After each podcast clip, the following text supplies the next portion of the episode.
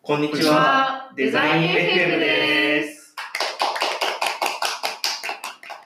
はい、今回も始まりましたね始。まりましたなんね。か前回ちょっとバタバタだったんかで、なりバタバタでしたね。少し、あの、はい。手順がね、はい。今回は整理されてるかと思うんですけども。はい。はい。ということで、あのいつものやつなんですけど、デザイン FM とは毎回前線で活躍するデザイナーさんをゲストにお迎えして、テーマに合わせたデザイントークをお送りする番組ですと。はい、簡単。ということで。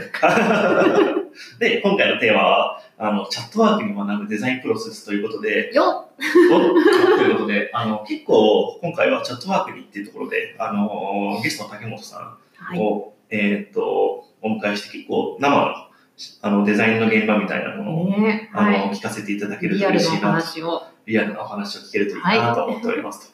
ということで、番組をお送りするのは私、コメンテーターの金子と、ファシリテーターのまさやふ。そして今回のゲスト。はい。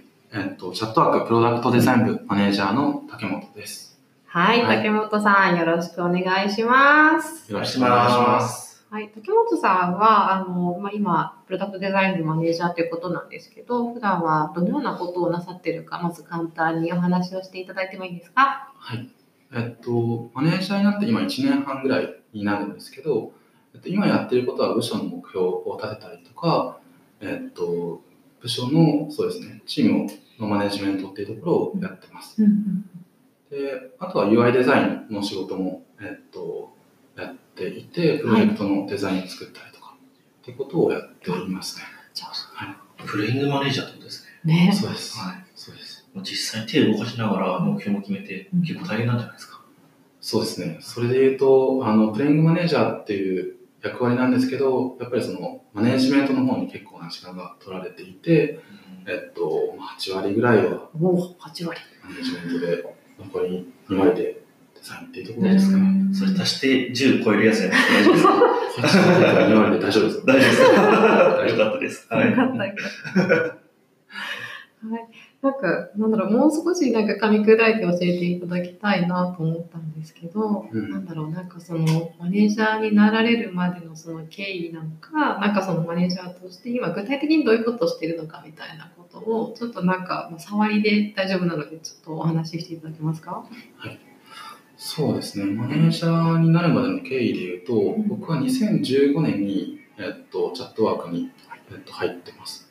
で、UI デザイナーとして、えっと、入って、はい2000そうですね、去年まで、えっと、デザイナーの仕事をしてたんですけど、はいあのまあ会社の中で新しく、えっと、会社全体のデザインを統括する部署、デザイン部署っていうところを作ることになって、できたんですね。はいはい。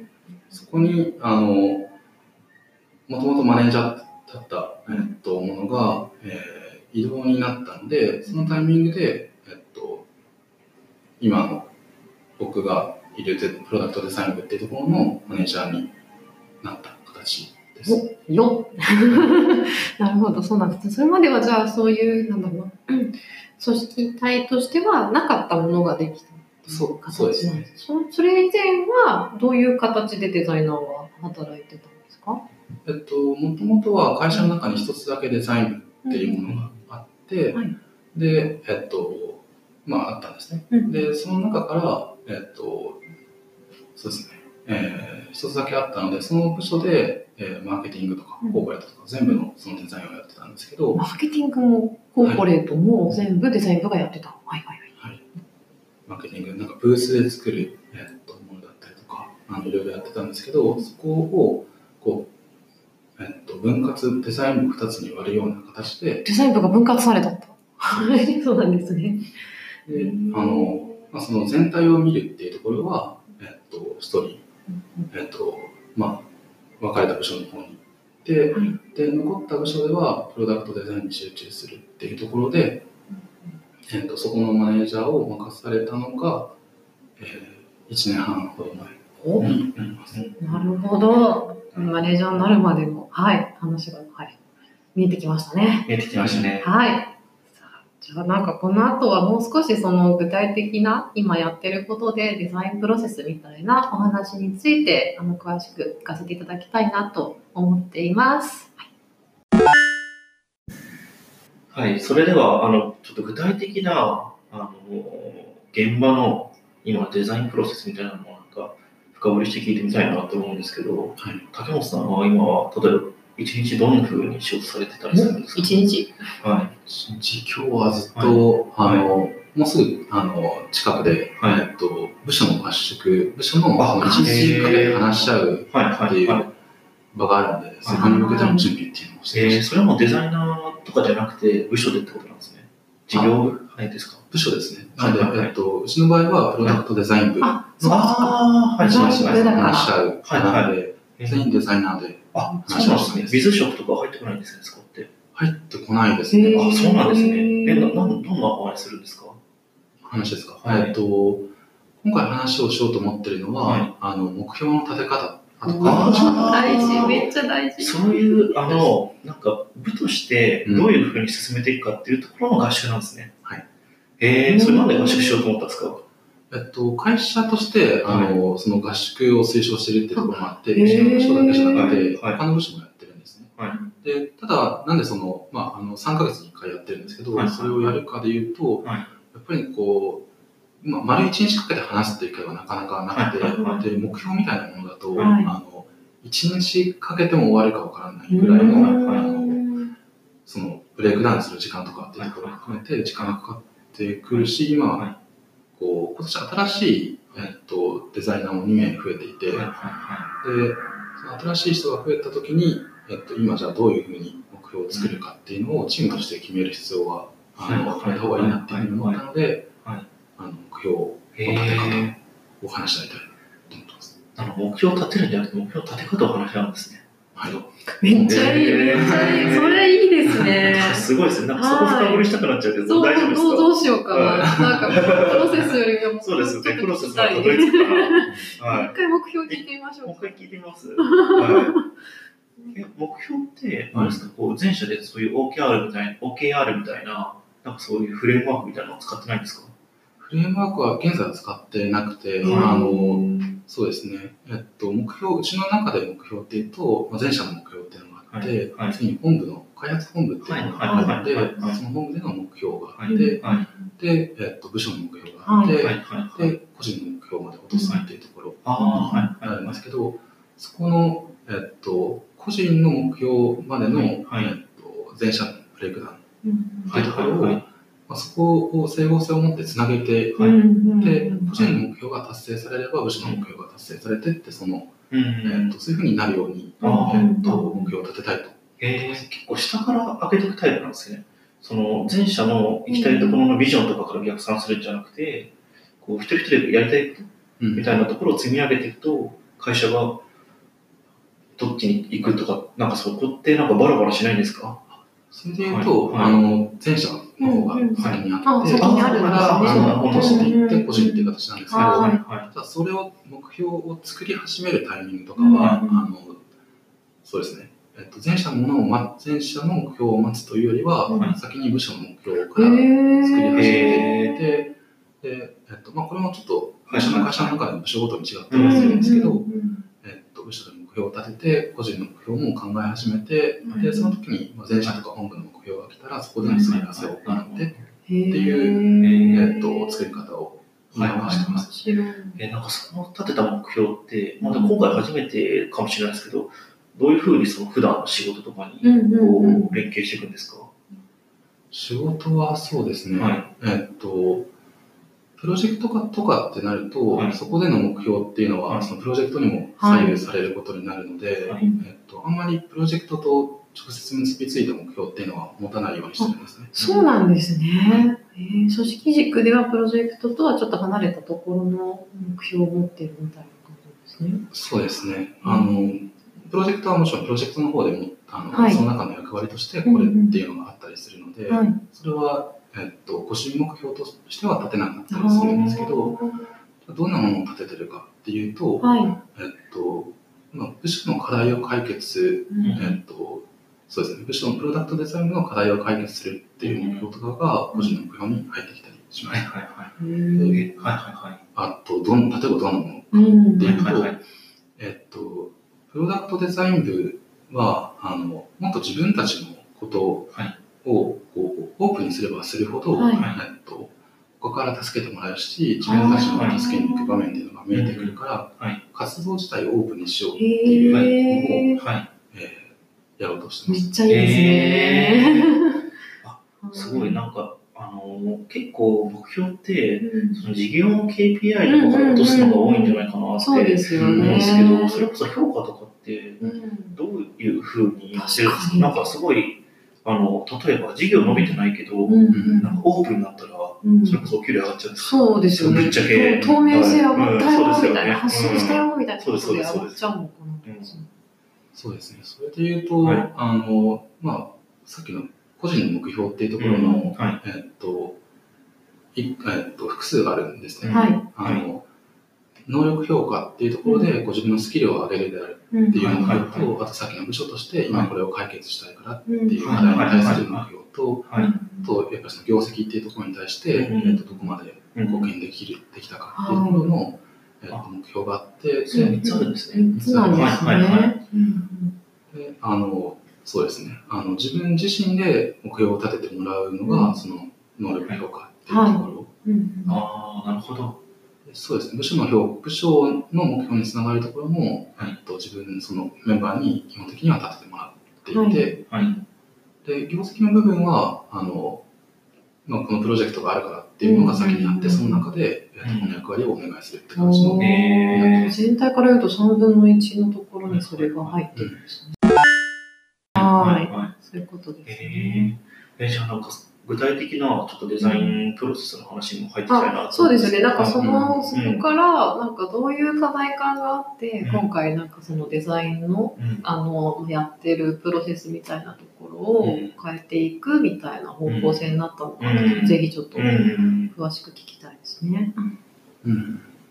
課題感っていうのは、はい。えっと、えっと、どなんかそうそういうふうになんかチームであのじゃあマネジメントをやっていこうであったりだとかその、うん。じゃあその透明性上げていこうだったり多分チームあのデザインに関するデザインプロダクト部に関するところだってあの多分何かが意思決定がされて多分その、プロセス見直そうみたいになったと思うんですけど、うん。そのあたりのお話をちょっと聞かせていただきたいですね。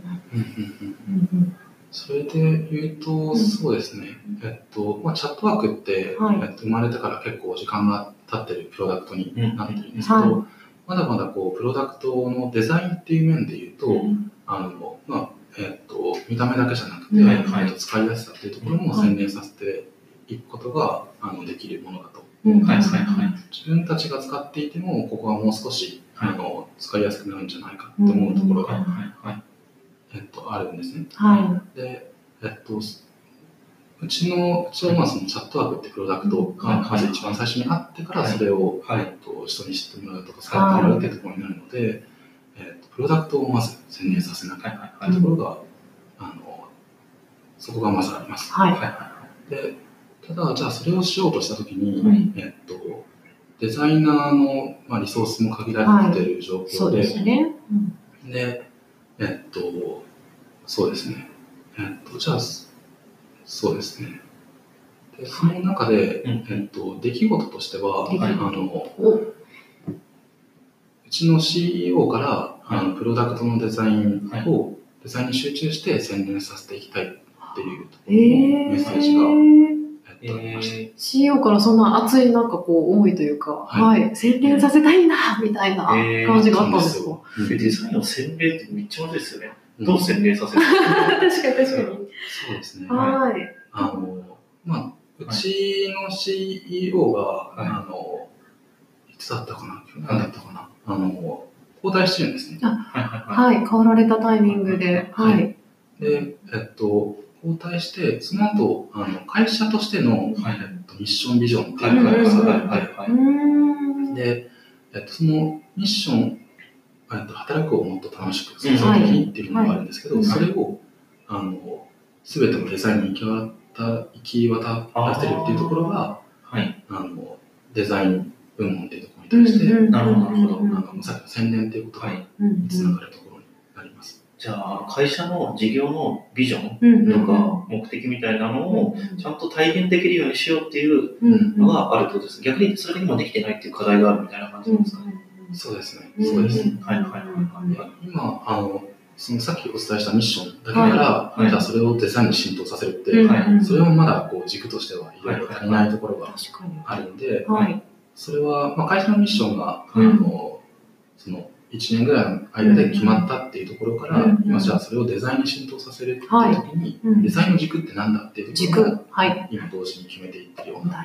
形ですね。なるほど。軸を話し合って。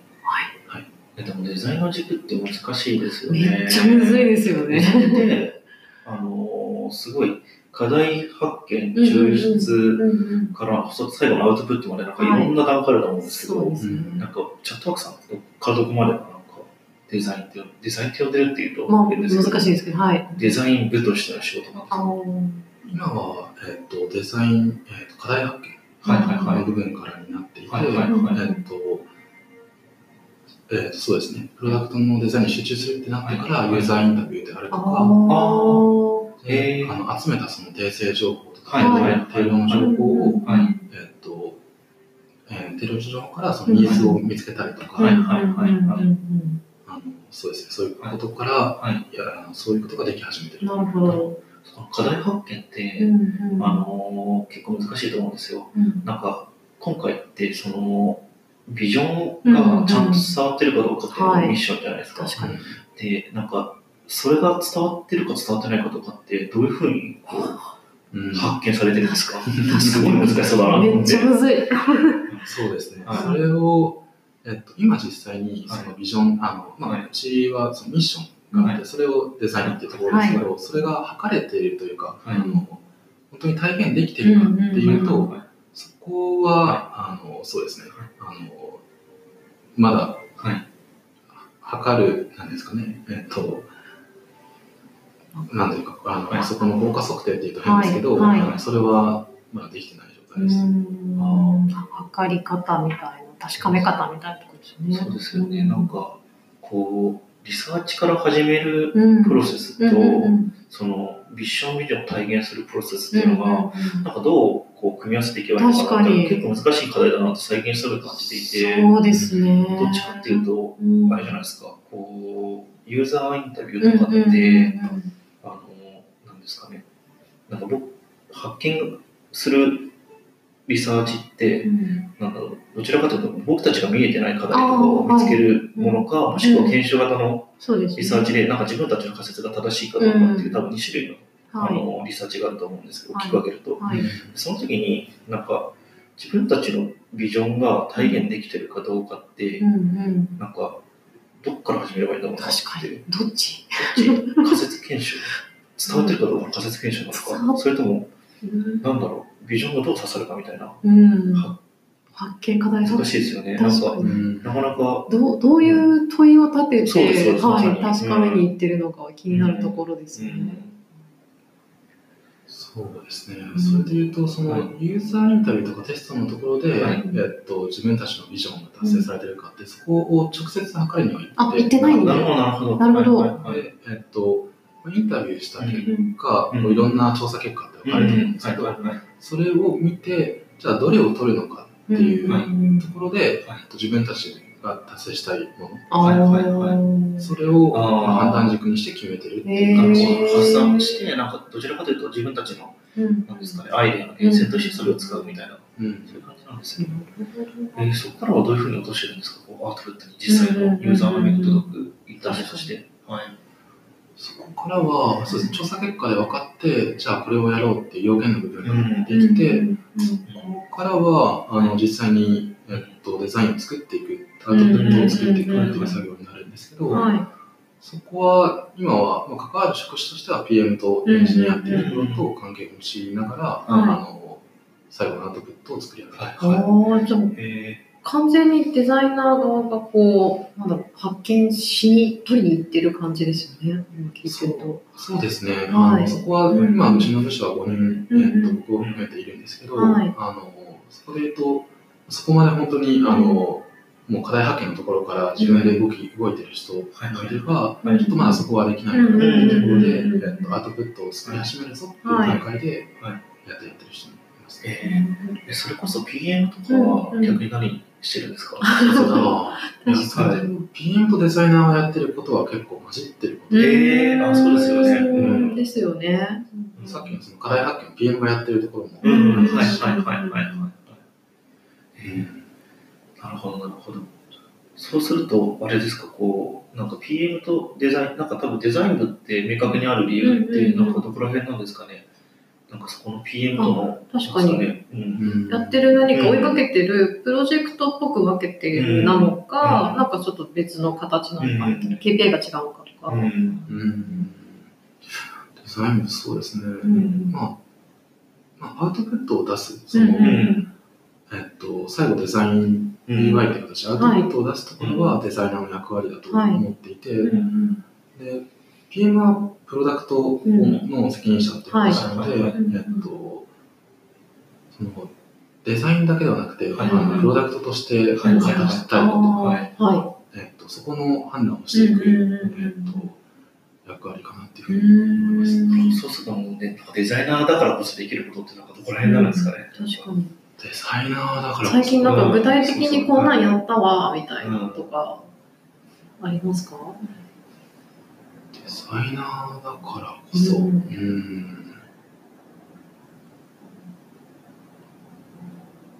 ん、だからこその問いが難しかったらそうじゃなくて。も。例えば今の話を聞いてると、はい。なんだろう、やっぱりアウトプットできるっていうところが強い。うん。強いですよね。なんか見える化できるから、ん。あの作っなんだろう、あのなんだろう。課題を、抽象的な課題を、うん。あの具体化できるみたいな、うんなんかそういう能力とかに秀でたりとかするのかなとか思っうんていて、うん、確かに。そういうところがなんかちょっとオープンとか、なんかあの伝えるみたいなところつながってくるのかななんてちょっと思っちゃったんそうですけど。ですね。うんううんんそうですね。はい。なんかそう、何が違ったのとか、何が変わってんの、そうでみたいな話をね、うん聞きたいですね。なんだろう。今まで多分なかったものが、うんプロダクトデザインができたことそうですよねはい、うんそうです、そうです。そうですよね。多分それをやることで、やらなくなったこともきっとあるんだろうな、っていうのは思ってるので。うんうんはいそれで言うと、そうですね、あの、あと、まあ、要件が一つ決まって、うんうんうんで、それに対しての、えっと、デザイン案っていうものを出す量は、えー増えたと。ああ。トプットはいの、その、一つこれっっていうものだけじゃなくて、うんうんうんえっと、このパターンもあればこのパターンもっていうのを、えっと、複数出せるようになったっていうのは、あのへプロダクートに集中した一つの結果かなっていうふうになるほどうん。集中したってことは、なんか、なんかやらなくなってるみたいなのあるんですよね。なんかその辺、ちょっと今なんかお話聞けてなかったので。逆になんかやらないことを聞きたいですね。そうですねはい。やらないってうん決めたことみたいな。そうそうそうそう。はい。やらないって決めたのは、うんえっと、ざっくり言うと UI がやらない。えー UI 以外やら UI はない。やらない いやおかしなこと言いましたね。違う、U- UI はやるんですけど、はいえっと、やらないことで言うと、はいえっと、そうですね。あの、チャットワークを知ってもらうためのサイトっていうのを、はいはいはいあのうちの中で作ってるんですけど、はいはいそこは自分たちがやることではない。プロダクトデザイン部はやらないこと。っていうふうにしましあ、なんか温度メディアみたいなものがあるんですか？あ、なるほど。なんかこう、あれですか、プロダクト、サービスと、そのマーケを結構分離してるじゃないですか？ああ、そっかそっか。そういうことか。マーケ寄りの話のところですね。はいちょっとさ、はいツールなんで、そのツールのみ、ツール、ツールをプロダクトって言っていいのかわかんないですけど、あそこに注力しようっていう判断ですか？ね。うん。そうですね。はい。今まではやってたんですか？そのあたりってましたへね。ーあの、サイトの運営であったりとか、うんうんうんあの、チラシの作成。あ、チラシみたいなことをやってたんですね。はいはいはい。そのこうサービス、プロダクトに集中するっていうのは、なぜそう決めたんですか？とはいそこは、はいあれですね、あの、さっきのトップからのメッセージっていうところがあって、強いメッセあージが。ジョンをそこにはい。込めたい。うんうんそれこそ、なんか、こう、ビジョンとかを伝えるんだったら、その、うんいわゆる、なんか、最初のタッチポイント、うんうんうん。マーケットのポイントとかにやりたくなりそうなもんですけね。思うんですけど、うん。一旦思いっきりみたいな。思いっきり、うい。振り切ったんですね。うん。へえなんかちょっと、そうですね、今、いろんなお話が聞けて、はい。そうですね、なんか、はい。あここんな風に決めてきたんだであったり、あそういう風な意思決定って流れてきたんだなっていうことがすごい分かったなと思っ一旦じゃあこのお話の次のところでは、あの、まあ、今回のやっていらっしゃったことの学びだったり、分かったことをしたいみたいなお話をもうちょっと聞かせていただきたいなと思います。そうですね。あの、結構、チャットワークの実情、内情、実情。すごいリアルなところをガンガン聞かせていただいて、うんうん質問しちゃった。反省ですね。はい、いや、なんかすごい面白かったなと思面っていて。白かったですね。なんか、やっぱり学びとしては、こう、やっぱ目標せ、他者の目標設定とか、うんうんなんかそういうところから学ぶところ多いなってやっぱり思っていて、決め方違いますよね。なんかその決め方を合宿で決めるっていうのはちょっと新しかったですそう、決め方を決めるんだと思そうそうそうってそう。はい。なんか、普通って、うんその何を決めるかっていうあ、ところから入るんですけど、そうそうですね。プはい。ロセスから入るっていうのはなんかなか面白い考え方だなめっちゃいいですよね。うんそのなんか、はいはい。そこの余裕があるの、余裕っていうか、そこにちゃんと時間かけるの、はいいいです、大事ですよね。大事ですすね。はい。まあそうですね。そのあたりで、なんか今回、あの、得られてきたことって、あの、竹本さんの方で、なんかその、分かったことだったり、まあ、これからみたいな話をここは聞きたいなと思うんです。まずなんか、やってみて、なんか、良かったな、みたいなこと、分かったことの中でも、そういう話を、あの、聞かせていただけますか？はい。そうですね。プロダクトデザインに集中した結果っていうところで良かったところは、あの、今まで、まあ、その集中する前は、えっと、プロジェクトだったりタスクっていう目の前のものうんうんでデザインを作るっていう、ん。そこに追われてたっていう状況があったんですけど、うん。えっと、今はその集中した結果、あの、作るものは狭まったんですけど、うんうんえっと、その、目の前のものだけじゃなくて、全体のことを考えながら、えっと、プロダクトの中で一貫性のあるデザインっていうところを考えながら、えっと、デザインのコンポーネントだったりとか、はい。えっと、そういうものをガイドライン化してるうんしていけてるっていうところがうん良かったところ。デザインガイドラインを作ることができたみたいなところですね。そうそうですね。そういったところにも時間が使えるようになってきたっていうのはめっ、ちゃいいですね。コンポーネント設計とかね。はいはい。逆に今まで時間がなくてできなかったってことなんですよね。うんそうですね、そうですね。うんあの、それこそ、あの、3ヶ月に1回やってはい。る合宿の中でも、うん。毎回そのガイドラインって、うんもっと必要だよねって話をしてた部分が、はい。ようやくできるようになってきた。うんじゃあちょっと念のためなんですけど、あのこれをお聞きの方でコンポーネントとかガイドラインとかっていうのがあんまりイメージがつかない方ももしかしたら多職種でいるかもしれないので、うん。もうちょっとだけ噛み砕いて言っていただいてもいいですか、うん。はい、実際どんなパーツを作ったであったりだとか、なんかその辺でこんなこと大変だったみたいなこととか、はい。うんそれで言うと、まあ、あのまだ作りかけあの、う作りながらっていうところにはなるんですけど、うん。えっと、ボタンであったりとか、はい。あのそのボタンの種類に関しても、あのバリエーションがすごく今までたくさんあったんですけど、はい。それをこう抑えて、あえーっとっていうところだ増やすじゃなく減らせるはい方向に行ったんですね、コンポーネント設計されたことで。めっちゃいい。すごいなんか開発効率上がりそうですよね。そうですね、そこも含めて、はいえっと実現していければいいなっていうふうに思ってます。なんとか、そうですね、はえっとフォントであるとか余白であるとかっていうものに一貫性を持たせて、うんえっと設計しようとしいやてます。もう、もうなんかもう、すごい、あの、いいなっていう思いが込み上げてきますね。えでも一方で、はいなんか、ガイドラインとか、そういう中間性生物に時間かけていくと、うん。やっぱりなんか、あのー成果が見えにくくなるあ確かに確かに。なんか、これ何のためにうんこれやってるんだっけうんみたいなのってなりがちかなって思うんですけど、うんそういうこととかってないないですか？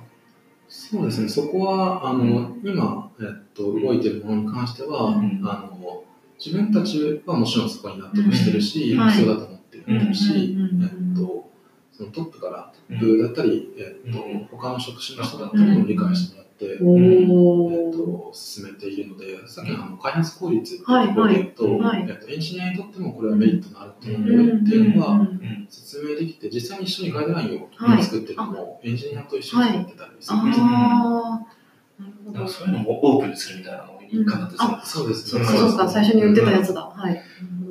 なんかそういうところの、なんだろう、オープンにしていくとか、うん。その、なんかこういうふうに作っていくっていうのも、なんか納得感、うん。なんか結構ガイドラインとかって勝手に作ると、うん。なんか浸透しなかったりとかす確かにるじゃないですか。確かに形骸化することありますよね。あんまりこう、作ることが目的になっちゃうみたいなのってよくあると思うんですけど。そうですね。それもやっぱりなんかこう、なんですかね、こう、プロセス、どう作るか、何を作るかみたいな、うん。どう作るかみたいな、そういったところからちゃんと話してるから、みんな納得感を持って作れるみたいなところがあるんですかね。うん。うん。それは一緒にそうですね、進めてるからこそっていうのはあうーん。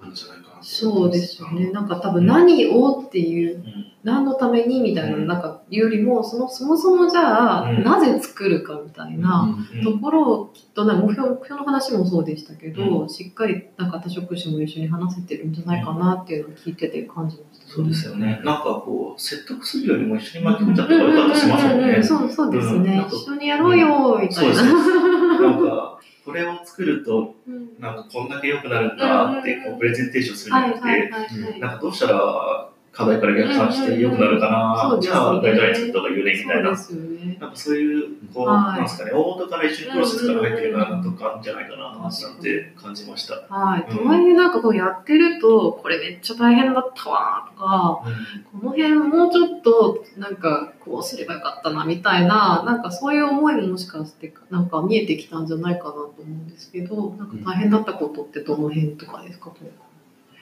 変だったそうですね、はいちょっと自分のマネージャーとしてのっていう話をしてもいいですか、あ、もちろんです。はい。えっとこうみんなその部署の人うん。とあとその自分にも上司がいるので、はいその方と含めて、うんえっと、人と合意形成を取るっていうところが、うんあの自分で決めてうん。それを提案して取りに行くっていう形うん。がすごく難しいなあって思ってー。てそれをしなければいけない場面もあるんですけど、うんえっうんとまあ、時間的余裕だったりとか、うんあの他の手段が取れるときははあのさっきおっしゃってたうん。巻き込むってい。いうところで、うんはいはいあのその巻き込むやり方で、うん。えっと、何か決めていくっていう方が、うん。はい、あのそうですね。その方がうまく決まっていくんだなっていうのを、うんえっと、最あの学びとしてあってそれに気づくまでのうん時間はすごく大変でした。あでもすごいですね、コークリエーションですよーね。ねそうですね。共に作る競争。共に作るの競争。なんかまさに、まあ、デザイナーだからっていうとちょっとあれかもしれないですけど、なんかデザイナーが今、うん。このね、あの、時流の中で目指しているところのど真ん中ですよね、そこって。はいすごい、そこにたどり着いた。なんか、こう、どうそのそのプロセス自体も聞きたいですね。ね、そうですよね。なんかこはい。れなんか、なんだろうな。なんでそれに気づけたんだろうみたいなのって、うん。結構、まあ、今回なんかじゃあ部ができたこともあるけど、はい。はじゃあなんかそうですね。トップから CEO からビジョンが降りてきたみたいなところもあって、なんかあとはこのやらなくなったところの、うん。その辺が結構でかかったのかなっていうのは感じてますね。うんなんかそれ、それについてなんかどどんな感じで受け止めてるとか、チームの中ではどういう話してたりとかしますか？そうですね、うん。そうですね。チームで言う、チームで言うと、うんあの、やっぱりそのデザインっていうものは、あの、あのチラシでもサイトでもはい何でもはい必要にはなってくる、うんうん。必要なものだと、えうんー捉えてるんですそうけど、ですね。うん。えっとまあ、そういう捉え方をしてたっていうのもあって、うん最初はそれをやらなくなる、うん。プロダクトに集中するっていうところに、うんうん。えっと、本当に会社としてそれでいいのかあ、っていうところは、いいのか問題。ありましたね。あそこはあのトップからっていうメッセージだったんですけど、うん自分たちの部署、チームでの会社でする時間もあ。結構あったので、で、えっと、まあ、解釈した上で、今、まあ、1年以上経ってるんですけど、はい今の、えっと、仕事をしていることを、うんやっていることを見ると、うん。あのだんだん集中した結果、うん。さっきのガイドラインであったりとか、うんえっと、ユーザーインタビューに行くようになったりとか、うんそういったできることもだんだん増えてきたし、見えてきたので、あのうん部署として、チームとして振り返った時でも集中してよかったねっていう話があできて面。白いですね。ね。なんか、やらないことを決めたことによって、やれることが増えた。そうですよね。面白いな。と思いめっちゃいいですよね。なんか、うん。そろそろそうですね、あの、このあたりをちょっとまとめて、どんな感じかっていうのを、そうですね、今日のまとめをなんかどうやってほしいんですけど。なんかリスナーの皆さんに向けて、はい、ちょっとあの熱い感じでお願いしたいですね。そうですね。うん。うん。ねまとめそうですね。えっと、そうですね。デザインっていうと、本当に、あの、その、使いやすくするであったりとか知ってもらうっていうところで、どこにでもこう必要になってくる。はい。どこでも必要なものだっていうふうにはい。そんなことたくさんありますね。うんうん思うんですが、ただ、やっぱりその、まあプロジェクトとかもそうですけど、うん優先順位っていうものがあって、その中でうちはプロダクトに集中したと。うんうんうんで、その結果、そうですね、あの、ガイドラインの話もそうですけど、はい。あのこれまでやりやらなければいけない、うんえっと、ユーザーに価値を届けるためにもうん。やらなければならないっていうところができてきた。うんでうんうん。えっと、そうですね、えっと、やることを制限するっていうことで、うん。えっと、生み出される、えー価値っていうものをうんうんうん。作れたように思います。はい。ありがとうございました。ありがとうございました。いやー、そうですね。はい。えっ、と、今日はチャットワークの竹本さんに、あのー、赤裸々なお話を聞かせていただきました。ありがとうございます。めっちゃリアルだった。ということで、はい、ありがとうございます。それでは、次次回のデザイン FM をお楽しみに